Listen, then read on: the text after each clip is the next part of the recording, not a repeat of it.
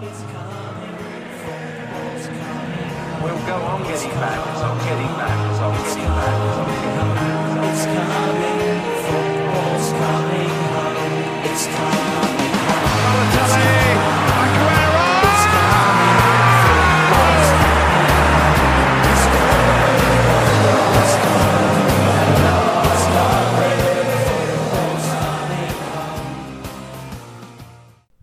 We zijn er weer voor alweer een van de laatste afleveringen van Podcast Road. Niet getreurd, het is niet de laatste, maar het seizoen loopt op zijn eind. De lakens worden uitgedeeld.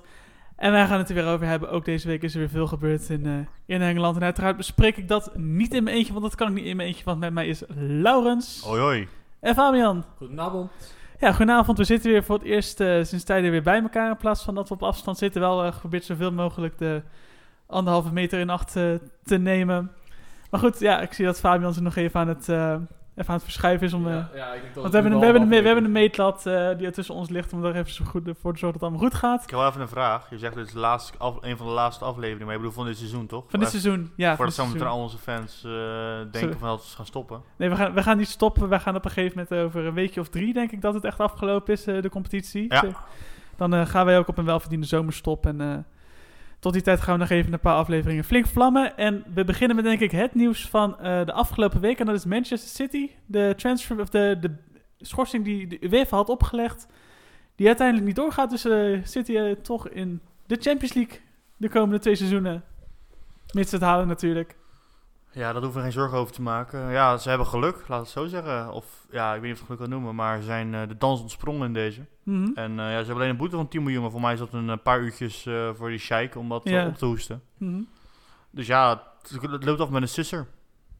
Ja, ik, eh, ik weet in ieder geval dat er heel veel kritiek op is gekomen. Ook vanuit de ja, Spaanse competities. Dat de presidenten van, de- van die clubs dat ze hadden gezegd van ja, ik vind het eh, ja, best wel rampzalig dat zij dan eh, gewoon vrij zijn gekomen. Want door zulke schending eh, kregen wij als Barcelona dan in eh, een jaar lang dat we niet meer konden kopen. En Atletico had dan ook zoiets eh, gehad, zeg maar. Dus zij zijn het er niet mee eens met de beslissing. En eh, misschien is dat ook uit angst voor het feit dat City eh, natuurlijk een goed elftal hebben. En misschien wel de kans maken om dan de Champions League te winnen. Ja. Maar ja, blijven toch wel enige vragen nog over of het dan wel rechtvaardig is. Maar ze kunnen in ieder geval wel gewoon meedoen. Ja, ik zat zelf te denken dat het natuurlijk... Ja, ik ben, ben, ben in met wat je zegt, maar wat je eigenlijk ook doet... is eigenlijk het hele systeem rondom financial fair play. Dat, dat kan je nu eigenlijk gewoon toch volledig de, de, ja, de, de prullenbak weer ingooien... aangezien ja, City zich er toch wel aan schuldig heeft gemaakt op een bepaalde manier. En toch een, een, ja, de dans ontspringen, wat jij ook al zegt. Weet je wel, dat... dat, dat ik- dat, dat kan ik niet helemaal rijmen. Ik denk van, hoe, hoe kan je dan alsnog rechtvaardigen dat in de toekomst een club wel een dergelijke sanctie krijgt voor eenzelfde soort vergrijp? Nou, lastig. Maar ik denk dat vooral dat gewoon het, eh, het, ja, het uit de, uit, iemand uit de competitie uitsluit. Gewoon een gewoon te zware straf. En ja, ik denk dat, ze daar toch wel een beetje bang zijn om toch over die, over die grenzen heen te gaan. Ja. Als, eh, als, sport, als sportbonden. Uh-huh. Dus ik denk dat dat, dat vooral een beetje op de grens ligt. En ja, ik, ben, ik, ben, ik vind het ook een, eh, ja, een zwakke, een zwakke af, afhandeling. Misschien was misschien een, eh, hoe heet het ook weer, in transverband misschien wel op zijn Ja. plaats geweest. Maar dan kan je dus in de toekomst ook nooit meer een voetbalclub van een, van een, van een competitie uitsluiten, denk ik. Het laat zien dat het moderne voetbal echt eh, om het geld gaat. Dat denk ik inderdaad. Ja, Ook wel. En ik vraag me ook af of de coronacrisis of dat ook heeft meegespeeld met de financial fair play. Want ze hebben nu natuurlijk een beetje ja, versoepeld eh, voor, voor de grote clubs. Dus ik denk dat het... eh, ja, ik denk dat het eh, ja, best wel zo kan zijn dat het... eh, ja, gewoon omdat het toevallig in dit jaar gebeurde, dat ze dan wat lakser wa- waren. Maar het kan zijn dat het in de toekomst dan misschien niet zo is. Dus eh, Dus dat als stel dat het over een jaar zou gebeuren, dat City alsnog die twee jaar schorsing zou hebben gekregen. Ja, als het misschien een jaar later was gebeurd of een jaar eerder, misschien had dat dan ook niet meegespeeld. Maar we weten niet. Er blijven heel veel vraagtekens. Het is natuurlijk niet de eerste keer dat City dan betrokken is bij zo'n een beetje schandalige eh, ja, wetvoering. Of eh, de, de verkopen, inkopen van spelers, verhuren van spelers, dat soort dingen. Dus eh, ja, we zullen zien wat de, de- wat de toekomst oplevert. Maar Ja. voor nu weten we in ieder geval dat ze volgend jaar er wel bij zitten. En eh, ja, kijken hoe dat eh, verder uit gaat pakken. Op zich sportieve gronden vind ik het ook wel logisch als ze erbij zitten. Ik bedoel, ze hebben natuurlijk gewoon, hoe dan ook, wel gewoon echt een goed voetbalteam, weet je wel. Het is natuurlijk wel gewoon een mooi team om naar te kijken. We spelen leuk voetbal, dus voetbaltechnisch gezien denk ik dat je City er wel echt in eh, nodig hebt. Ja, ik denk als neutraal supporter, als je echt van goed voetbal houdt en een beetje van dat, ja, zeg maar, het spel van Guardiola. Ik denk dat het dan wel gewoon een, eh, ja, goed elftal is om naar te kijken. Mhm. Maar het is natuurlijk, je bent voor je eigen club. Eh, Dat zijn veel mensen die de Champions League kijken. Ze kijken voor hun eigen clubs.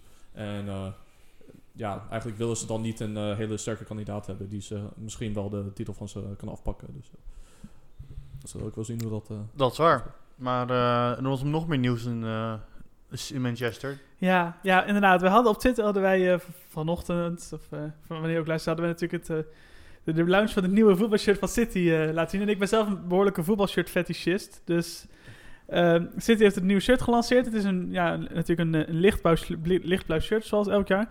Maar dit keer hebben ze een of andere patronen in aangebracht met ehm, ja, een soort Gaudi-achtig, eh mozaïek-achtig patroon of iets of wat het ook voor moest stellen. Ik heb geen flauw idee. Mooi gezegd. En we hebben het ook op Twitter gegooid. En mensen, we hebben een paar reacties eronder gekregen. En ik zal ze even voorlezen, want ik vond het zelf wel goud. Eentje zegt, top het van marketing. Je thuisshirt verkrachten in ruil voor extra money. Iemand anders zegt een commercieel gedrocht. Iemand anders zegt alweer een lelijk shirt. En het wordt ook al het zwembadshirt genoemd.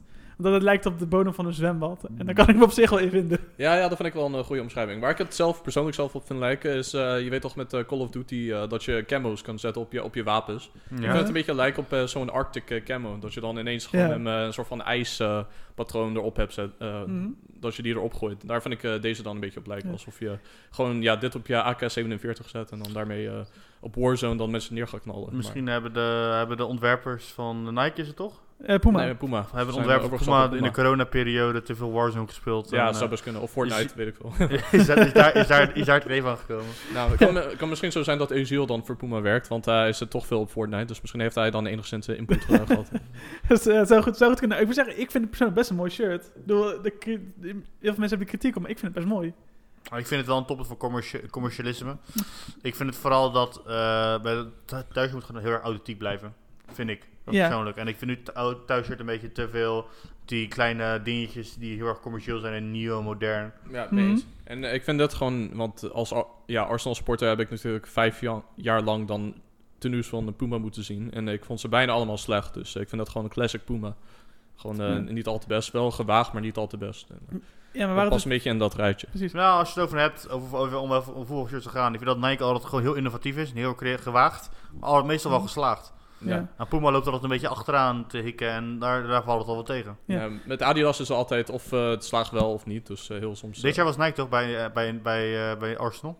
Nee, ja, Adidas. Adidas. Adidas. En ik vond dat uh, uitshirt van echt geweldig. Die heb ik ook boven liggen. Dat thuisshirt vind ik ook mooi, overigens. Oh, nee, allebei, zo uit als thuis Ja. vond ik wel echt Ja, ik vind, ze, ik vind ze allebei mooi. Alleen eh, voetbal is er natuurlijk niet om aan te zien. Maar Nee. de- ze zien er wel goed uit als ze spelen. Het is vaak of het een of het andere. Ja. Ze zien er wel goed uit als ze verliezen. Ja, precies. Dat, dat, dat zeker. Ze gaan niet lelijk af, zeg maar. Maar wat ik dus had begrepen was dat het voetbalshirt was gebaseerd op een soort van patroon wat ze bij het oude Main Road hadden. Door, ik zal het even voor de kijkers thuis, we zullen nog even de socials delen, maar dat, daar scheen het op gebaseerd, eh, op gebaseerd te zijn. Dat ze een soort mozaïekachtig eh dinges deden. Maar ja, je, je moet het maar weten, zeg maar. Net zoals als dat uitshirt van City hadden ze gebaseerd op een nachtclub waar blijkbaar... eh, waar Oasis was, eh, Oasis was ontsprongen, waar heel veel house muziek vandaan kwam. De Hacienda, dat, dat bleek dezelfde Ja, kleuren ja, te hebben als het uitshirt van, eh, van City. Ja, grappig. Dus dan proberen ze dat er nog te vermarkten. Ik weet niet of ze dat daadwerkelijk Ja, ik, ze ik gewoon... denk Oasis, want die zijn natuurlijk grote City-fans, toch? Die Gallagher broers. Ja, absoluut. Maar, ze, maar ze kunnen ze alles vermarkten. Stel je voor, ze komen met een reisje. Ja, dit, dit, dit, dit, dit, ste- dit is van een stoepstegel die tegenover City staat. Ja, Het, het, gra- het grauwe verleden dat de club had, zeg maar. ja, dat Liverpool ineens zo'n pak uit tenue gaat hebben, omdat de Beatles altijd pakken droegen. Ja, misschien. Oh ja, Ja. precies. Ja, Een beetje dat, dat soort idee. ja, ja, precies. Nee, dus we kunnen nog wel even doorgaan over voetbalshirts. Voor de mensen die... eh, wij moeten een disclaimer voor de aflevering maken. Oké, heb je geen zin in geneuzel over voetbalshirts? Skip even naar minuut 13 of zo, weet je wel. Dat, want dat gaat weer helemaal verkeerd. Maar ja, je ziet die hele, City-strijd. Die had natuurlijk wel eh, tot gevolg dat nu de hele Champions League race er heel anders uit gaat zien. Weet je wel, nu de eerste twee plekken eigenlijk al vergeven zijn. zijn er vier clubs die nog voor twee plekken spelen. En dan hebben we het over Chelsea, Leicester, Wolves en United. En ik denk dat we nu beter om even, eh, zeg maar, vanaf nummer 3 tot nummer 6 even eh, gewoon een logische volgorde kunnen behandelen. Te beginnen met 3, Chelsea. Die eh, gingen flink af tegen, tegen Sheffield. Ik kan- Zo. mag hem zeggen, Sheffield wint weer. Ja, je mag hem zeggen. hè? Mag hem weer zeggen, heel lang. Maar ik vond het vooral eh, bizar. eh, ja, je, je, je staat tegen niet goed als Mogolderik gaat scoren. Nee, Ja, absoluut. nee die had de, de hele tijd niet gescoord. En dan had hij zijn eerste doelpunt gemaakt in de FA Cup tegen Arsenal. En oké, ja, dat is natuurlijk ook wel een club eh, waarbij je dat wel zou kunnen verwachten. Dat had ja, lang niet gescoord dan tegen Arsenal. Oké, dus eh, toen had hij ineens zelfvertrouwen gekregen. Nog niet in de Premier League gescoord. Dan speelt Mhm. hij tegen Chelsea. En ineens scoort hij twee keer. En ja, ik bedoel, wat moet je eigenlijk als Chelsea supporter denken? Je hebt Kovacic, die was geblesseerd, en Gilmore. Dus toen begonnen ze, begonnen ze eindelijk weer met eh Jorginho. Ja. En eh, ja, gelijk als hij weer in de basis zaten, dan met 3-0 verliezen. Dus dat is misschien ook wel een, eh, een nieuwe target voor kritiek. Nou, hij, laat- hij gewoon zien hoe eh, Ja. bijna iedere topclub onderschat gewoon steeds Sheffield. En ieder- bijna iedere topclub gaat met lege handen weg. Klopt. Ja, maar het viel mij ook wel op hoe beroerd slecht de verdediging van Chelsea was. Ik bedoel, ik vond de gasten die speelden, ik vond ze nou niet echt bepaald sterk. En dat zie je eigenlijk al bij het hele seizoen, dat, dat die verdediging van Chelsea nou niet bepaald heel, heel sterk staat of Nee, zo. maar het is ook van Lampard, die weet gewoon niet wie zijn beste centrale verdedigers zijn. De ene Nee. keer staat Rudiger daar, de andere keer Zuma, de andere keer uh, Tomori. En dan haalt hij Christensen eruit. Dus eh, het is, hij is gewoon een beetje aan het puzzelen. Want hij weet dat het gewoon niet goed genoeg is. Überhaupt de hele verdediging met Alonso, Aspilicueta, James natuurlijk. Ja, ik- dat, dat, dat, is echt de laatste, dat zijn de missing pieces om het tot een kampioensteam te maken. mee naar eens, mijn ja. mening. ja, klopt. Dus, maar daardoor zie je steeds dat ze zo inconsistent zijn. Dan gaat het de ene keer wel goed met eh Rudiger en eh Christensen. Maar de, de week daarna gaat het dan weer fout, dus dan gaat hij weer puzzelen. En ja, als je dat te wel doet, als je niet eh, dat gewoon een constante centrale duo hebt... Ja, dan ga je gewoon zien dat je dan steeds eh, punten laat liggen op momenten waar, waarbij je dat niet verwacht. Dus zo ook tegen Sheffield. Dus ja, en waarbij het ook eigenlijk niet echt ja, kan. Zeker gezien deze, de race waar ze in verwikkeld zitten om een Nee. Champions League ticket. Nee, dat is zeker waar. Dus eh, de, ik denk dat hij nu gewoon een beslissing moet nemen van dit is gewoon mijn centrale duo. Ik, ik hou het hierbij totdat we verzekerd zijn van, eh van Champions League. En dan eh Ja. volgend, volgend seizoen ga ik in de zomer dan kijken eh, wat voor vers- ja, versterkingen ik kan halen. Om ervoor te zorgen dat we dan niet meer zo inconsistent zijn en zoveel tegendoelpunten krijgen. Precies. Ja, kijk, inderdaad, Kepa gaat ook niet altijd vooruit. vooruit maar goed, ik denk dat we Kepa heel vaak hebben af... eh, Maar ik hoorde ook dat eh, ze bezig mee zijn met die Turkse keeper voor 30 miljoen te halen. In, eh, een hele jonge Turkse keeper, die ook Turk Turk Internationals van Fenerbahce. Oké, Pin maar niet aan vast, maar die gaan ze voor 40 miljoen halen. oké. Ja, maar krijgt het niet een beetje hetzelfde verhaal als Kepa? Want dat is natuurlijk ook een jonge gast die ze toen nog haalt. Ja, maar ja, ja weet je, ik denk dat, ja, Kepa heeft natuurlijk ook geen concurrentie natuurlijk achter zich.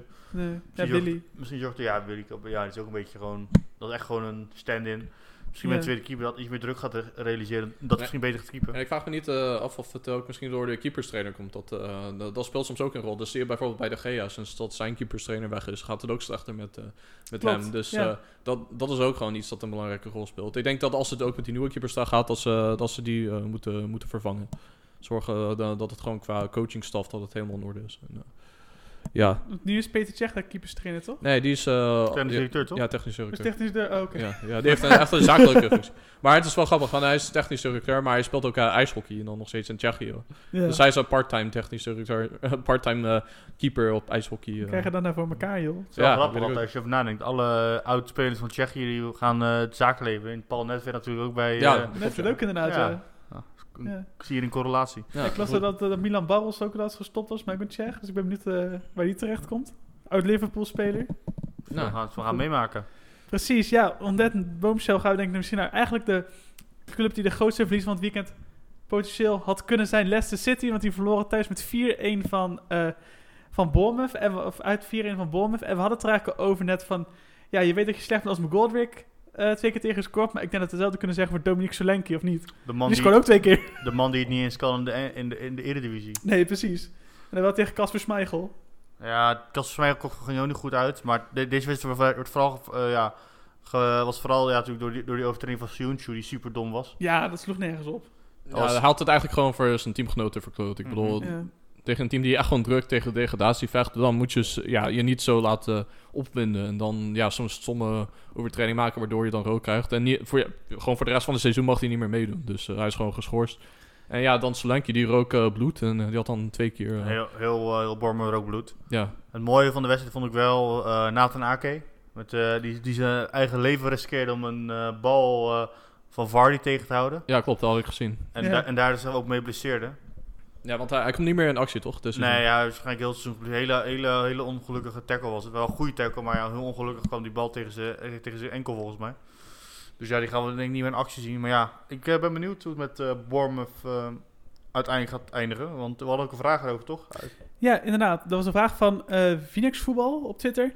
Die vroeg ze af, gaat Bournemouth het redden? Ik, Ik- ik denk heb- het niet. Ik heb er heel de week over nagedacht. Van waar is het nou fout gaan met Bournemouth dit seizoen? Ik denk, mag, ik- mag, ik- mag ik wat zeggen? Tuurlijk. Ik denk blessures, maar ik weet niet of jij het ook dacht. Ik denk blessures. eh, tegen de directe concurrenten niet goed gespeeld. En heel veel spelers die, die, die, waar de afgelopen jaren Eddie po- het meeste even heeft gehaald, nu gewoon het, niet, het Ja, niveau ook- niet aankunnen. Dat Zie ze je, over een top eh, heen zijn. Bijvoorbeeld die Callum Wilson, Ja. spits. Die Ja. is gewoon heel het seizoen onzichtbaar. En, eh, ja, want voor een tijdje onder Eddie Howe eh, was hij ook eh, Engels international. Had hij zijn interland, eerste interland gespeeld. En ja, daarna is het een- inderdaad een beetje bergafwaarts gegaan met hem. Dat hij gewoon matig speelde. Niet heel slecht, maar wel onder het niveau van vroeger. King ook natuurlijk. ja, natuurlijk. Hij is ook zo iemand. Heel veel spelers zijn heel, on- heel on- inconsistent geweest dit seizoen. En ik denk dat spelers die wel consistent zijn geweest, een Lamar en een Ake. Ake, die gaan denk ik wel ook een transfer maken. Ja, Ja, ja, dat denk ik denk ook. Ja, die blijven er En. Ramsdale denk ik ook wel. Die heeft zich als, een- als een komeet ontwikkeld dit seizoen. Ja, ik vond hem nog wel heel, op heel veel wedstrijden heeft hij wel, heeft hij wel punten laten liggen voor, voor de Bournemouth. Mhm. Op, Ja. op een gegeven moment, op een gegeven moment werd, werd het ook gepasseerd door... eh, Ja, maar was het niet met, de- had het niet met een blessure te maken? Ik weet niet of het nou met een blessure was of dat hij echt gepla- gepasseerd werd. Nou ja, een van die twee. Maar ik weet wel dat, dat hij op een gegeven moment niet speelde. En toen bleef die andere keeper heel, heel, heel aardig om te spelen. Ja. Maar ja, ik weet niet of het, of het een blessure was. Maar ik, vind dat, ik vond hem wel aardig spelen. Ik denk, ik denk dat hij wel potentie heeft. Maar ik denk misschien een, gro- een grotere club, dan gaat, dan gaat hij denk ik banken. Ja, ik zou zeggen misschien eh, een jaartje championship als hij zich daar bewijst. Een beetje zoals Mhm. eh eh, Jack Butlin bij eh, Stoke. Al- Als hij gewoon een beetje indruk maakt, dan kan hij een transfer maken. Dan zou ik hem echt het liefst gewoon bij West Ham United zien. Ik denk dat dat er wel een club van zijn niveau eh, kan zijn. Ja, bedoel, West Ham kan hem ook wel betalen, denk ik. Ik denk Fabianski heeft nog maximaal twee jaar in zich. En ja, dan heb je Ramsdale hopelijk een keeper waar je bij, spreken tien jaar lang eh, het maximale uit kan halen. Ja, ja. Maar ja ik bedoel, ik, eh, er zit zeker potentie aan. Maar ik denk dat we het eh, zullen zien in, de in de toekomst. En wat ik trouwens ook wel, nog wil zeggen over Bournemouth is... eh, wat je zei, dat bepaalde spelers over een top zijn en... en ja, dat ze blessures hadden. Ik denk ook dat het eh, feit dat ze nu in- ineens in een degradatiestrijd zitten... dat heeft ook met het feit te maken dat veel spelers een aflopend eh, contract hadden. Mhm. Zoals we in eh, een van de vorige podcasts hadden gezegd. En juist dat vanwege het feit dat ze nu weg zijn, zeg maar, dat we nu zeker zijn dat ze niet meer terugkomen, dat ze al weggestuurd zijn, dan hebben ze wat meer, zeg maar, ja, focus. Omdat ze weten van, we hebben dan niet spelers eh, binnen de club die dan eh, transfer proberen te maken of dat ze dan eh, weggaan, dat ze niet meer gemotiveerd zijn en voor een slechte sfeer zorgen. Nu kunnen we gewoon allemaal focussen op onze degradatiestrijd. En daarom zie je dat ze ineens tegen Leicester dat ze gas gaven. Ja, En, dat, dat, ze gewoon de focus hadden. Dat is knap. Ja, uiteindelijk dachten we dus inderdaad van... Toen de nederlaag kwam van... Ja, van, van, van Leicester kwam van... Oké, dit... Leicester heeft hiermee zijn Champions League ticket vergooid. Want Manchester United die moest daarna nog tegen, tegen Southampton een dag daarna. En het leek heel lang heel goed te gaan voor United. Ze stonden tot en met de 95 nu 2 in voor. En uiteindelijk grepen ze toch uit handen door eh, in de laatste seconde van eh, gelijk te spelen tegen... Nou, Slappet ging even zijn eigen man dekken. ging nou, de eigen man dekken en Lindelof stond aan de verkeerde kant. Ja, Maguire. Ja, Maguire, Ja. Slappet. Slappet is Maguire. Oh, oh ja, snap het ook. Slap het in de podcasttaal. Ja, zo noem ik wel altijd. Ja, dat was ook een eh debakel eh van de bovenste plank. Dat United, dat, dat dacht je van nou, nu hebben ze eind de weg omhoog gevonden. Daar laat ze toch weer punten liggen. Maar ook wel credits aan eh, Southampton, hoe die, eh, die wedstrijd eh, door zijn gekomen. Ze begonnen natuurlijk ook gewoon met... Ze wonnen natuurlijk... Ze stonden kwamen natuurlijk voor nog, toch? Ja, Ja, door die uh, fout van Pogba. Toen eh, Ja. hebben ze daaruit nog een doelpunt weten te maken. Toen stond Maguire volgens mij overigens ook niet goed in de verdediging. Maar dat is ook... Het is een beetje evident als je Maguire bent misschien. Ja, misschien Het is een goede, goede verdediger, maar hij is toch... Of, of hij nou echt top is... Kijk, ik denk dat ze nog wel... Maguire kan top zijn, maar met nog een betere verdediger naast hem of zo, denk ik. Ja, ik denk Maar- het ook. Maar als je ook de statistieken pakt van die wedstrijd, ik heb ze hier voor me. Dat eh, heeft eh, Southampton meer schoten op, eh, op doel en meer schoten ge- gelost dan United. Mhm. Dus ja, ik vind het wel mooi hoe Southampton zijn stand heeft laten zien. En, Ze hadden geen angst. Geen angst. En ik weet dat het waarschijnlijk dit pas het einde van het seizoen gaat doen. Maar eh, als team van het seizoen, de beste terugko- terugkomen naar het, naar het tweede seizoen, ga ik over Southampton. Mee eens, ja. Zij Ja. zijn de grootste klimmers, zeg maar. Voor, de winterstop tot na de winterstop, ja. En als ik credits aan Ralf Haasnoetel. Ja, Mhm. zeker weten. En Absoluut. dit is eh, maar een theorie van mezelf. Maar ze hebben natuurlijk eh, van Leicester City verloren in oktober of zo was dat volgens mij Ja. met 9-0. Ja, En dat was natuurlijk, iedereen was gechoqueerd dat dat gebeurde. En de spelers waren natuurlijk helemaal eh, van streek dat dat was gebeurd. Maar ik denk misschien was dat ook een soort van half bewuste keuze van Hazenhoetel. Dat hij zijn spelers dan het ultieme dieptepunt wel laten voelen. Om daar, daarna voor, ervoor te zorgen, te zorgen dat ze psychologisch sterker waren. Mhm. Dus dat ze dan eh, dat gevoel echt niet, nooit meer mee zouden willen maken. Dat ze gewoon dachten van oké, we gaan niet meer verliezen. We gaan gewoon ons best doen in elke wedstrijd. En die- dat heeft ze misschien dan gewoon de extra motivatie gegeven. Dus- Juist omdat ze zo vernederd zijn, eh, heeft dat een mentaliteit ontwikkeld in de ploeg. Uh-huh. En misschien eh, is dat de reden waarom ze dan ook van City wonnen. Ook ja, een punt uit bij United pakken. En dat ze gewoon van teams waarvan je niet zou verwachten dat ze toch winnen. Ik denk dat het misschien... dat er wel nog, nog iets eh, achter zit. Dus dat die wedstrijd expres zo dik verloren werd. Ja, ik Of zou... dat ze een wedstrijd dik wilden verliezen. Ja, ik denk dat... Ja, het is natuurlijk een eh, hele grote theorie, maar ik denk dat het... eh, ja, dat, dat dat misschien heeft meegespeeld. Dat hij dat heel goed he- heeft weten te gebruiken, zeg maar. Dat, dat gevoel, daar heeft hij heel hard op ingespeeld. En ervoor gezorgd dat zij dat niet meer willen voelen. Ja. En dat ze dan zo presteren. Oké. Nou, als, als, dat, als het, die theorie inderdaad klopt, dan is het, eh, is het, dat wel, is het wel goed uitgepakt voor, eh, voor de Saints natuurlijk. Ja, en ik denk ook dat... eh, ik zou ook zeggen voor de trainer die een stap omhoog verdient... ik denk dat hij een kandidaat is daarvoor. Ja. Ja, überhaupt. Hij was in eh, Salzburg, was hij eh, trainer toch? Hij was bij eh, Leipzig. Leipzig, Leipzig. Leipzig en Ingolstadt. Ja, en bij Leipzig heeft hij natuurlijk ook gewoon eh, een goede stap gezet. En ja, ik denk dat hij ook wel een stap omhoog kan. Ik denk wel een Duitse, Duitse competitie. Ik denk dat Premier League... Ja, ik, ik, ik, ik, ik, ik zie niet echt een team wat voor hem past momenteel. Ik vind Southampton juist wel perfect. En misschien dat hij... Dat, Schalke. Ja, ik bedoel, Schalke kan, maar ik bedoel, in de Premier League denk ik dat hij wel een goede zou kunnen zijn. Bijvoorbeeld bij, bij Everton. Want Everton heeft natuurlijk ook een trainer nodig waarmee je echt een stap verder kan. Je, kan, kan opbouwen eigenlijk. En ik denk dat Hazenhutel wel die, die trainer is. Weet je. Dat heeft hij Ja. bewezen bij, bij, bij Ingolstadt, bij Leipzig, bij Aken. Daarvoor zat hij volgens mij ook, heeft mij ook heel goed gedaan. Ancelotti niet. Ik vind dat Ancelotti wel... Ik vind als je Ancelotti nog een jaar geeft om te bouwen aan het Everton... Hij heeft natuurlijk een jaar lang met allemaal spelers gedaan van Mhm. de vorige trainer. Ja. Als je hem een jaar geeft om te bouwen, denk dat hij echt wel een eh, topteam kan maken. Want dat hij heel goed is in het managen van een team. Ja. Mhm. ja, ik denk niet dat Everton misschien een kandidaat is... maar je weet ook niet hoe lang eh, Mourinho bij Spurs gaat blijven. En, Misschien als eh, Ja, Nuno ja, weggaat bij. Wolves. Ja, nu nog weg bij Wolves. Dat is ook wel een goede kandidaat. Dat zou me ook niet verbazen, want die, die doet ook heel goed natuurlijk. Ja. Eh, dan, zou, dan zou ik hem maar ik denk, ik denk dat ze waarschijnlijk weer, weer van Portugees gaan. Ja, Aangezien de voertaal waarschijnlijk Portugees is. in, eh, Ja, en De- de- eh, ja. die Zit zaakwaarnemer Mendes, die, die heeft ook connecties binnen de club. Dus, zie- Ziet daar voor je cornercode die Portugees spreekt?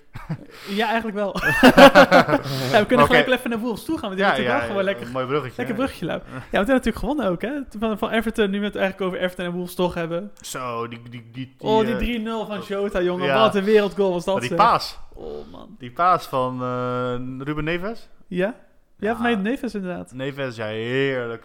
Dat, dat, dat team is zo op elkaar ingespeeld. Ja, man. En die verdienen ook gewoon Champions League, naar mijn, naar mijn, naar mijn, in mijn mening. Ja. Ja, het lullige is, ik, eigenlijk gun ik het ze alle, alle vier wel. Als, als je een beetje gewoon kijkt, ik gun het zowel Wolves als United, als Leicester, als maar, Chelsea wel. Maar Wolves heeft het echt in het begin laten liggen. toen. Ik weet nog wel dat het in het begin echt aan het kijken van gaat Wolves, eh, gaat Wolves het echt laten liggen voordat ze Europa League spelen, wist je nog? ja.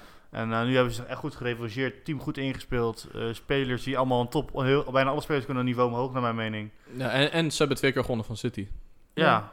Ik zat vandaag nog even die eh, samenvatting te kijken van de 3-2 thuis de overwinning. Ja, dat was ook weergeloze beelden. Dan kom je 2-0 achter tegen de kampioenen thuis en dan nog in de laatste minuut, weet je, die 3-2 overwinning over de streep te trekken. Traoré. maar als, eh, ja, als, als ik United was, zou ik gewoon Traoré halen, want die scoort alleen tegen City.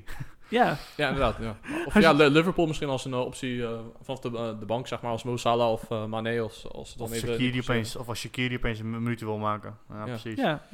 Ja, maar ze hebben natuurlijk ook gisteren gespeeld. En dat is misschien ook wel goed om dat erbij te zeg- eh, zeggen. En toen hebben ze gelijk gespeeld eh, tegen Burnley. En de laatste minuut kregen ze een penalty tegen. Maar Nick Mhm. Pope is eh toen gewoon heel goed aan het eh keepen. Dat Ja, klopt ja. Dus, Klopt. eh, maar het is wel voor hun een beetje in de ja, Champions League plek eh, strijd, zeg maar, is dat wel een flinke tik.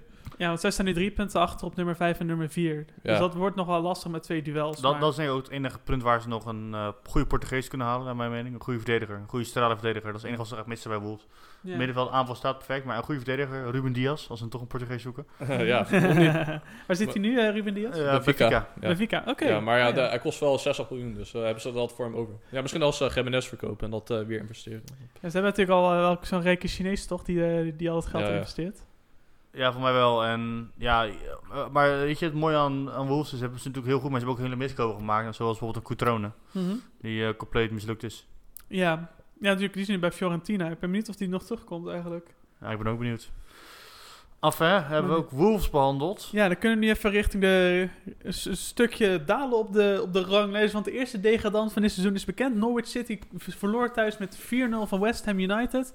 Waardoor het onmogelijk meer is voor Norwich om de, het gat met de veilige 17e plek te dichten. Waardoor dat zij nu eh, ja, officieel de eerste degradant van het seizoen zijn. En eh, het is, ik, wil niet, ik zeg niet zo vaak, maar het was een eh, tactische meesterzet van David Moyes. Die deze wedstrijd heeft laten winnen voor West Ham. Oh ja? In de zin van Antonio in de spits zetten en eh, die vrije rol te geven. Ja, nou die heeft al een tijdje hoor. Nou, ik, ik- deze, keer deze, deze keer was echt een catchfles eh die open was gespoten. Om het even... Dat was een, echt een Heinz ketchup fles van 3 liter of zo die die heeft ja, Die opeens allemaal uitvlogen. Ja, wat, wat die scoorde vier. Wat, wat een wedstrijd speelde hij, joh. Dat was een hele geweldige wedstrijd van Antonio. Die Ja. alle Ook slecht stand- van Norwich. Die, die speelde echt alsof ze al gewoon wisten van... Oké, wij spelen helemaal nergens meer voor. Nou, ik wil zeggen, deze wedstrijd was eigenlijk wel een eh, visitekaartje voor Tim Krul. Want dat was de enige die, ze, die zeg maar voldoende hadden bij Norwich. Ja. Ja, ik denk dat hij was ook, eh, staat ook in de belangstelling van de Schalke 04. Dus de kans is groot dat hij dan eh, niet meegaat naar de championship. Dat hij dan eh, transfer maakt. Dus ja, Schalke is misschien wel een eh, Mhm. mogelijkheid voor hem. Ja, want de vorige, vorige week hadden we het over dat twee spelers. Die, eh, van die eh, Tim Krul is in de belangstelling. En dan die verdediger van Leipzig en eh, Dortmund, toch? Ja. Ik weet wie ben even zijn naam kwijt. maar Godfrey? Ja, Godfrey. Godfrey, ja. Die, die zat, die, dat zijn de enige twee die echt in belangstelling staan en de rest. Ja, eh, Cantwell heb je, Buendia, die zijn eh, oké. maar Maar ik hoorde ook een interview daarna van eh, Daniel. Die zei van ja, wij wisten al aan het begin van eh, we, gaan, eh, we, gaan, we gaan gewoon dit seizoen eh, degradatievoetbal spelen. Mhm. En eh, ja, we, we hadden ons geen illusie opgewekt om eh, erin te blijven. Dus ja, hij wist het al van het begin. En ja, waarschijnlijk is ook de reden dat hij blijft. Ja. Ja, weet je, het, het was gewoon het meeste team. Ik bedoel, het was een leuk team om naar te kijken. We hebben er een eh, rubriek aan overgehouden. Ja, Maar, eh, gaat denk ik stoppen. Of gaat denk ja. Tim Poekie nog een eh, transfer maken? Nou, ik denk het niet, maar we kunnen nu wel een soort laatste poekie-hoekie doen. Nou, liever niet, want we hebben Mm. geen Poekie. Nee, ik heb er wel één. Heb je er een? Ja, dat het de eerste keer is dat Temo Poekie eh, in zijn carrière gedegradeerd is. Hij is nog Oh. nooit gedegradeerd. Timo Als, Poekie, ehm, ja. als, pro- als, ehm, als professionele voetballer is het de eerste keer dat, eh, dat eh, onze Finse held eh, ja, een eh, toontje lager gaat zingen. Althans, eh, zichzelf een toontje lager in heeft gewerkt, als het ware.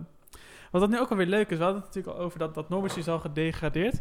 En Leeds United heeft in de komende twee wedstrijden nog maar één punt nodig om directe promotie hoe dan ook niet meer te kunnen ontlopen. Want ja, op het moment dat we opnemen speelden ze tegen Barnsley en ze hebben die wedstrijd met 1-0 gewonnen.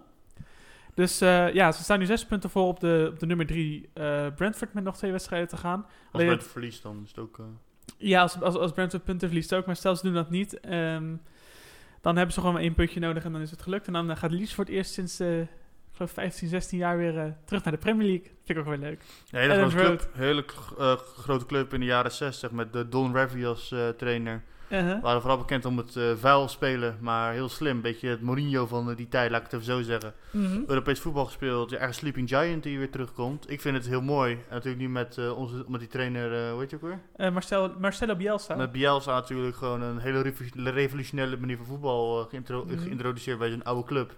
De loco. En eh, ja, momenteel werkt het. Vorig jaar eh, heeft eh, mijn clubje Derby County ze van promotie weerhouden.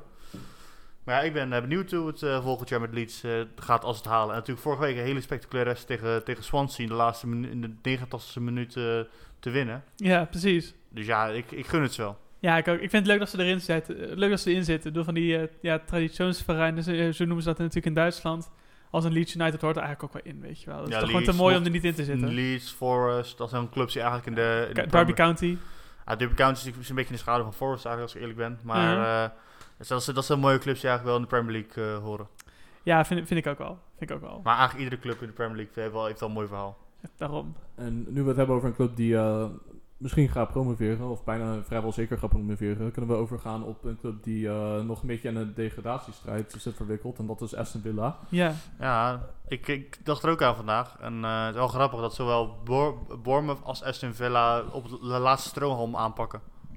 Ja, het, het wordt nog ongekend spannend. Want natuurlijk, de, de, het verschil is maar vier punten tussen nummer 19 en nummer 17. En eh, Villa staat nu 0-0 en het- de eerste helft net afgelopen tegen Everton. Ja, klopt. Dus eh, ja, ik hoop zelf natuurlijk, ik, ben, ik heb een beetje sympathie voor Villa dat ze het eh, gaan redden. Ja. Maar als je het zag, die wedstrijd tegen, tegen, tegen, tegen Crystal Palace, was echt eh, niet om aan te gluren.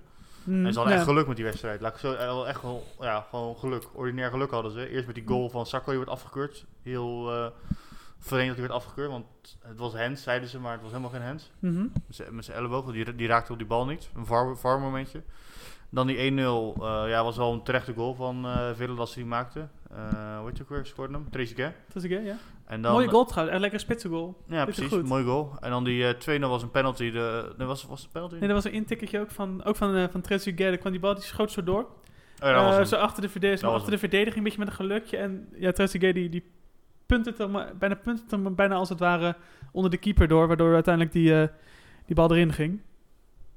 Ja, dus maar wel was- netjes. Ja, ik vind het mooi, maar als, ik is niet ook statistieken zien. De laatste keer dat, dat, eh, dat hoe heet het ook weer, dat Crystal, eh, Aston Villa zoveel kansen creëerde in de wedstrijd. Voor mij een stuk of tien of zo. Ik- me Mhm. er niet aan vast. Maar dat was voor mij in, in maart, weet je wel. Ja. Eh, Of in, eh, of in, in januari. Dus het is gewoon momenteel gewoon heel wisselvallig.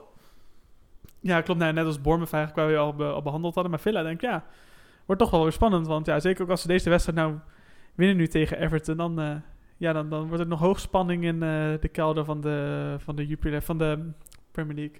Jupiler, Een klein, klein verschilletje maar, Jupiler League, Premier League. Maar ik zie hier wat voor het, eh, wat voor langste end te denken qua mentaliteit. En Ja. qua kwaliteit hebben ze toch even iets meer op het veld lopen dan, eh dan Bournemouth of een... eh, Mhm. Ja, daar ben ik ja, mee eens. En eh, ja, West Ham al helemaal, helemaal. Die zijn ook gewoon goed in vorm. En eh, ja, die hebben gewoon goede spelers. Haller is ook op de weg terug. Uh, volgens Mhm. mij is hij al inmiddels teruggekomen. Dus ze krijgen ook weer spelers terug. Dus Ja. ik, ik, zie het, ik denk dat zij gaan, zich gaan handhaven. Watford Mhm. is nog een vraagteken. Maar die hebben dan wel een beetje, een beetje in zich zitten. Dat ze later in wedstrijden toch belangrijk kunnen zijn. En dan gewoon een late goal meepikken. Dus eh, dat Ja. gaat er wel voor zorgen dat ze het over de streep trekken, denk ik. Als je Welbeck laat scoren, dan, eh, ja, dan heb je wel echt een... eh, Dan ben je een goede trainer. dan ben je een goede trainer. Props van Nigel Pearson geven we even bij deze. Maar daardoor wordt het natuurlijk wel heel interessant. Want komende week, komend weekend heb je natuurlijk West Ham tegen Watford.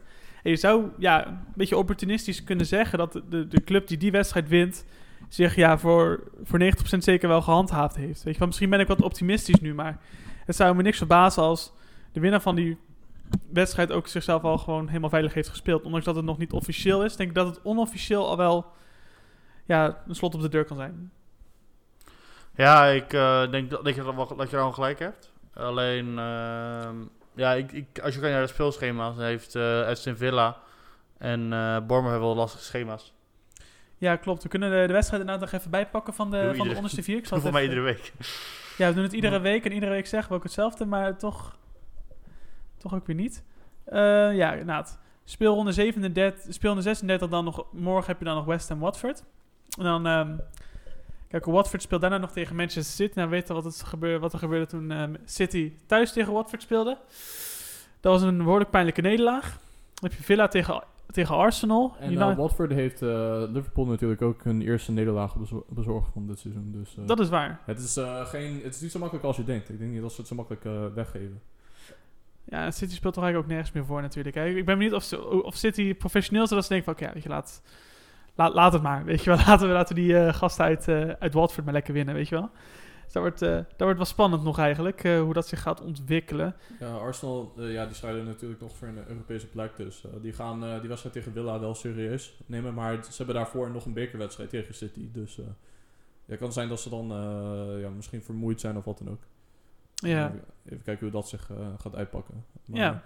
De laatste wedstrijd van Villa was volgens mij ook een degradatiekraker. En dat was ja dat is tegen West Ham. Ja, Ja, dus eh, misschien is het dan al beslist hoor, tegen die tijd. Maar ik, wil, ik denk dat West Ham tegen die tijd wel in een positie zitten waarbij gewoon een gelijkspel voldoende is voor ze. Dus ze gaan verdedigend eh, spelen. Mhm. En dan moet Villa dan... eh, precies. Maar dat was natuurlijk ook weer het leuke van deze speelronde die we nu eigenlijk aan het behandelen zijn natuurlijk, die, die al geweest is. Was dat we hadden eerst ehm, Watford en West Ham die tegelijkertijd moesten spelen. Weet je wel, die wonnen allebei. En pas de, daar de dag, diezelfde avond was het geloof ik pas dat ehm Bournemouth tegen Leicester moest. En dat ehm, Villa tegen, tegen Palace moest. En dat, eh, ik, dat, ik weet, we hadden er in de groepchat ook nog over dat we dachten van, oké, weet je, West Ham en Watford kunnen zichzelf vandaag veilig spelen als ze winnen. Want ja, niemand dacht natuurlijk dat, dat, dat, dat Villa van Palace ging winnen en dat Bournemouth van, van Leicester ging winnen. En dat het uiteindelijk toch niet zo uit blijkt te pakken, weet je wel. ja. Dus ja, dat, toch geeft het eh, van die interessante wendingen. Dus, eh, Ja, maar dat is het rare aan zo'n degradatiestrijd. Dat Ja, vind ik de- zo leuk aan een degradatiestrijd. Er kan van alles gebeuren, het is Ja, knotsgek. Ja, maar ja, dat is ook gewoon die trainers die weten gewoon, het is nu of nooit. Dus eh, dan krijg je een beetje dat soort mentaliteit. En dan heb je, ehm, als, als je een beetje gelukje mee hebt, als zeg maar Soyuncu die dan rook krijgt. Ja, Dat is gewoon een perfect moment om dan de wedstrijd over de streep te, te trekken. Dus dat zie je dan heel vaak in dit soort wedstrijden. Dat die degradatiestrijders dan ineens gewoon gas geven en dat ze ja, gewoon bloed ruiken en weten van dit is gewoon ons moment om dan Mhm. eh, ons nog veilig te kunnen spelen. En soms eh, pakt dat dan uiteindelijk alsnog niet goed uit. Dan hebben ze een grote overwinning en dan halen ze het alsnog niet, omdat de andere teams dat dan ook doen. Dus Mhm. eh, dat is wel voetbal leuk maakt, weet je. Precies, en als ik mag een, vo- een voetballer mag noemen voor, voor Speler van de Maand, geef ik, eh, ik, ik weet dat ik een beetje biased ben, maar ik hoop dat jullie het met me eens zijn, geef ik die toch aan Michael Antonio. Ja, ik ben het met je eens. Die heeft het eh, dit seizoen ook eh zijn optreden tegen Chelsea. Dat was volgens mij de eerste dag van de, van de maand. 1 juli. ja, klopt. Ja. En ja, daarna is het gewoon als een, ja, als zij, zij gewoon als een speer gaan aan een lopende bad gaan scoren. Dus Ja. ik, eh, ik vind inderdaad dat hij speler van de maand... eh, dat Ja, hij maar dat van verdient. vier goals tegen, tegen Norwich. De eerste West Ham speler ooit die vier doelpunten in één Premier League duel maakt. Even toch vrij opportun om nu al speler van de maand halverwege de maand juli te geven. Oké, Dus ik hou hem nog even, die hou hem nog te goed. dat, dat, dat kan. Dat kan. Dat, eh, daar respecteer ik jou in. Dankjewel. Dankjewel, maar Alsjeblieft. Ja, goed. Ja, ik denk dat we dan de, de, de, de degradatiestrijd ook weer een beetje besproken hebben. Onze wekelijkse updateje over de degradatiestrijd in Engeland. ik denk, dat- ik denk dat we volgende week al een beetje zeker kunnen zijn wat er eh, wat gaat gebeuren. Ja, dat zou Ja. mooi zijn. Ja, dat zouden we denk ik kunnen verwachten, maar dat dachten we afgelopen week ook. Dus, Dacht, ja, dan denken, we dat denken het elke week van, kijk, nu is het wel beslist. Nu, nu, gaat, het, nu gaat het niet meer mis. ja, ja. Maar dat maakt het juist leuk. Dus eh, we denken, oké, het is nu voorbij, maar dan eh, toch niet. Dus eh, we gaan zien of dat volgende week inderdaad zo is. Het is mooi hoe drie gasten aan de tafel zo elke week weer de tegenspreken zijn. Mooi gezegd. Mooi gezegd. Ja, dan gaan we even naar de North London Derby, die natuurlijk ook eerder deze week plaatsvond. Oh ja, Zo. ja, sorry Fabian, we moeten hem echt behandelen. Fabian, ge- brandlos. Ja, Gooi je rant. Ah. Goeie Nou, rant. nou, oké. Ten eerste wil ik wel zeggen van, eh, er was een wedstrijd gisteren, eh, Arsenal tegen de landskampioen, en die hebben ze gewonnen. Dus nu ben ik er wel een beetje overheen gekomen dat zij dan de North London Derby hebben verloren. Mhm. Maar ehm, ja, wat kan ik zeggen over, de, over Arsenal? Het is een beetje een eh, typische wedstrijd eh, tegen een grote rivaal, dat ze, of tegen een grote team. Dat ze dan eh, ja, veel lef tonen in de aanval, maar verdedigend staat het helemaal niet goed in elkaar. En eh, ja, Mustafi maakt een, eh, zoals gewoonlijk tegen grote clubs, maakt hij een grandioze fout, waardoor Son dan wist te scoren. Of, ja, eigenlijk dat- Louis dat- toch? Dat meer Louis, dacht ik. inderdaad. Nee, ja, in dit geval is het, sorry, Kolasinac en Luis. En eh, ja, toen eh, wisten ze dan toch te, ja, ze toch te scoren. Maar bij de, dus bij de 2-1 van, van Spurs was het dan, eh, was het dan inderdaad Tierney en Mustafi die dan niet goed met eh, al de wereld meeliep. En die dan wist, wist dan toch te scoren. Ondanks een eh, ja, vrij doelpunt van eh Lacazette is het dan toch niet gelukt om eh, alsnog te winnen. En ja, voor de rest was het gewoon ook... elke keer als ze zonder bal kregen of Lucas Moura... rennen ze weg van Louis en Mustafi. Dus het was, ja, als Arsenal-fan, supporter is het gewoon een wedstrijd om te vergeten. Maar eh, daarom was het ook wel mooi dat ze dan eh, afgelopen week dan eh, van Liverpool wisten te winnen. Gisteren. Ja. Dus dat heeft het dan een soort van weer goed gemaakt als supporter zijn. Alleen dan hebben ze weer pech dat ze dan juist doordat ze van een concurrent hebben verloren in Spurs voor de strijd om Europese plekken. Dan eh, moeten ze dat ineens weer goed zien te maken. Dus, Het leek alsof ze ook een soort van goede karma hadden gekregen de wedstrijd daarna. Inderdaad, omdat eh, ja, het eerst eerst die verdedigende fouten bij Arsenal in de wedstrijd tegen Tottenham. Maar dat je daarna eh, dat, tegen Liverpool dat dan opeens Virgil van Dijk en Allison een paar keer de fout ingaan. eh waardoor onder andere doelpunten ont, ont, eh, Ja, ontstaan. nou, Twee doelpunten en de rest was wel erg. De tweede helft was echt eenrichtingsverkeer van Liverpool. Ja, dat wel. Ja. Ja, die eh, vond het... eh, ja, als kampioen zijn, dan wil je dan niet van een team eh, op zo'n manier verliezen, maar toch is dat gebeurd. Eh, ik, ik moet wel zeggen dat ik wel credit moet geven aan Emiliano Martinez. Die had in de laatste minuut had hij een, gewoon, ja, echt een geweldige redding gemaakt van Trent Alexander-Arnold. Mhm. Ik denk wel misschien wel de redding van een seizoen. Dat is, even kijken, hij schoot van, vanaf de linkerkant en hij vloog bijna in de rechterbovenhoek. Maar eh, Martinez die wist zich bijna over zijn hele doel te strekken en hij heeft hem alsnog weten te... Vind ik altijd mooi man, zo'n zweefdijk. Als Ja. jij gewoon je helemaal uitstrekt boven Ja. de lucht om die bal er nog Ja, zo dat is ook wel een lange gast. Artistiek uit te halen. voor een keeper is wel. ook, hij is echt iets van 2 meter 5 of zo. Dat is echt een hele, hele lange gast. Dus eh, die, die heeft gewoon alle centimeters van zijn lichaam gebruikt om eh, dat nog tegen te houden. Ja, het is heerlijk man. Dat is echt, eh, echt goed. Maar ja, ik wil zoals ik al eerder in de ja, vorige podcast had gezegd, ik, bedoel, ik, ik denk dat er wel ook goede dingen kunnen ontstaan door het missen van Europees voetbal eh, voor één seizoen. Dus eh, ik, ik zal het dan niet zo'n eh, catastrofe vinden als andere supporters. maar eh, daarom is het ook wel een beetje gek dat ze dan ineens tegen Liverpool dan, dan laten zien en niet tegen je aardsrivaal. En tegen je directe kandidaat om die plekken. Dus Ja. nu vind ik het een soort van een kwestie van ja, te laat, dat ze te, te laat er echt voor gaan. te laten pieken als het ware. Ja, ja kan, ik, eh, kan ik me op zich wel, eh, kan ik me wel bij aansluiten inderdaad. Goed, Überhaupt eh, Liverpool. Ik had een mooie vergelijking gelezen. Eh, Liverpool was de eerste helft eh, 6-0 voorstaan en dan de tweede helft met 7-0 afsluiten. En zo is het met het kampioenschap. Heel goed, eh, heel goed het kampioenschap behaald, maar daarna gewoon eh, vier, eh, vier hoe heet het ook weer? Vier, ja, een stuk lager niveau. eh, de Te tweede veel verliespunten inderdaad. Ja. Ja, nou ja, ik denk dat veel spelers, dat eh, hadden we het er zo net over, maar ja, ik denk dat veel van die spelers van Liverpool dat ze meer eh, gefocust zijn op eh komend seizoen. Want we, ze hebben nu natuurlijk een korte zomer. Omdat ze eh, half september gaat het nieuwe seizoen weer beginnen. Mhm. Dus ik denk dat veel van die spelers dan niet zo met dezelfde intensiteit spelen. Omdat ze niet geblesseerd willen raken voor volgend seizoen. Ja, Dus dat ze gewoon vanaf begin volgend seizoen weer gewoon mee kunnen doen om de met, de- met de titelstrijd. En daarvoor moeten ze dan nu misschien wat eh, energie, krachten dan ja, nog sparen. Om, om ervoor te zorgen dat ze niet te veel geven dan een spierblessure oplopen. Mhm. En ja, ze hebben natuurlijk dat ze het idee hebben dat ze voor spec en bonus spelen. Dus Ja. ik denk dat, eh, dat dat dan ook me- meespeelt op sommige momenten. Dat, dat ze niet allemaal op één lijn zitten. Dat ze er niet echt eh, ja, 100% voor gaan, alle spelers. Dus eh, dan krijg je dit soort resultaten als kampioen. Ja, dat denk ik, eh, dat denk ik net ook. Ik vond het leuk wat Laurens zegt van dat, dat je in de eerste helft 6-0 voor zit en uiteindelijk 7-0 wint. Toen ik eigenlijk even denken aan de wedstrijd. eh, we hadden het er voor de, voor de, voor de, voor de uitzending ook nog even over de wedstrijd van eh, Wigan Athletic tegen Hull City. Ik weet niet of jullie dat hebben meegekregen. Wigan stond in de eerste helft 7-0 al voor tegen Hull. Uiteindelijk hebben ze het 8-0 eh, 8-0 over de streep getrokken. Maar ja, dat is natuurlijk ook... Als je 8-0 verliest van Wigan Athletic, mag je dan eigenlijk nog bestaan als club? Of, of moet je dan gewoon zeggen, oké, we stoppen ermee? Want ik kan natuurlijk niet wat heel heeft gedaan. Nou, we hebben een paar jaar geleden van City gewonnen in de FA Cup. Ja, maar het is toch schandalig dat je nu 8-0 van Wigan verliest? Ja, maar überhaupt het... Dat eh, kan toch niet? Dat is het mooie en het, ja, het mooie en het niet mooie aan de Premier League. Dat gewoon, eh of aan het Engels voetbal. Sun- Sun- Sunderland is ook een prachtig voorbeeld. Eén seizoen speelt ze Premier League, twee seizoen later spelen ze League One. League 1, sorry. Mhm. Dus, eh ja, League One inderdaad. Ja, League One, sorry. Ik zit, ik zit even met Fran- Frans in mijn hoofd. Maar eh, dat, ook met eh, hoe heet het ook, Middlesbrough gaat ook waarschijnlijk degraderen. Een paar seizoenen geleden speelt Martin de Roon nog daar in de Premier League. Ja, Dus ja, het is gewoon dat, die, die piramide heeft zijn voor- en nadelen. En ja dat, is wel eh, mooi, vind ik zo, met Engels voetbal. Ja, maar je moet ook een beetje context erbij eh, halen over Wigan. Die, die hadden 12 punten aftrek gekregen, dus ze staan door, door iets eh, wat ze dan fout hadden gedaan. Met, Ja, de die hangt met boven het hoofd. Bij mij hebben ze hem niet gekregen, maar kunnen ze hem nog krijgen? Oh ja, dus eh, ze zitten ook met het idee in de achterhoofd van ons doelsaldo moet gewoon eh, beter zijn dan die van onze directe concurrent. En nou, die City, is. Ja. ja, die Hull is dus. Maar dus ze wisten van als we gewoon veel goals maken, dan eh, kunnen we dat En ik hoorde ook dat eh, de directeur van Wigan, die zeg maar die puntaftrek heeft geregeld, is een Filipijn volgens mij. En die had ook Klopt. gewet dat eh Wigan zou degraderen. Ja, Oh, en, staan- oké. en, en, en het was voor hem dan voordeliger om die club daarna eh, die 12 punten aftrek te geven. Dus door ze die faillissement aan, aan te vragen. 45 miljoen was er volgens mij mee gemoeid. Dus hij heeft gewoon een wetje. Dus zij, zij bereidt dus een wet staan van meer dan 45 miljoen. Dat de club uiteindelijk degradeert. Ja, dat weet je ook. Nou, kan toch niet eigenlijk? Nee. Dat zijn wel de dingen die in, eh, in het voetbal helaas eh, ook meespelen. Maar dit kan ook alleen dat je, je een beetje... Het is ook helemaal geen fragiele club. Want die club die staat er financieel stonden ze er gewoon best wel goed voor. Ik een hele, het hele faillissement zou er echt nergens op slaan.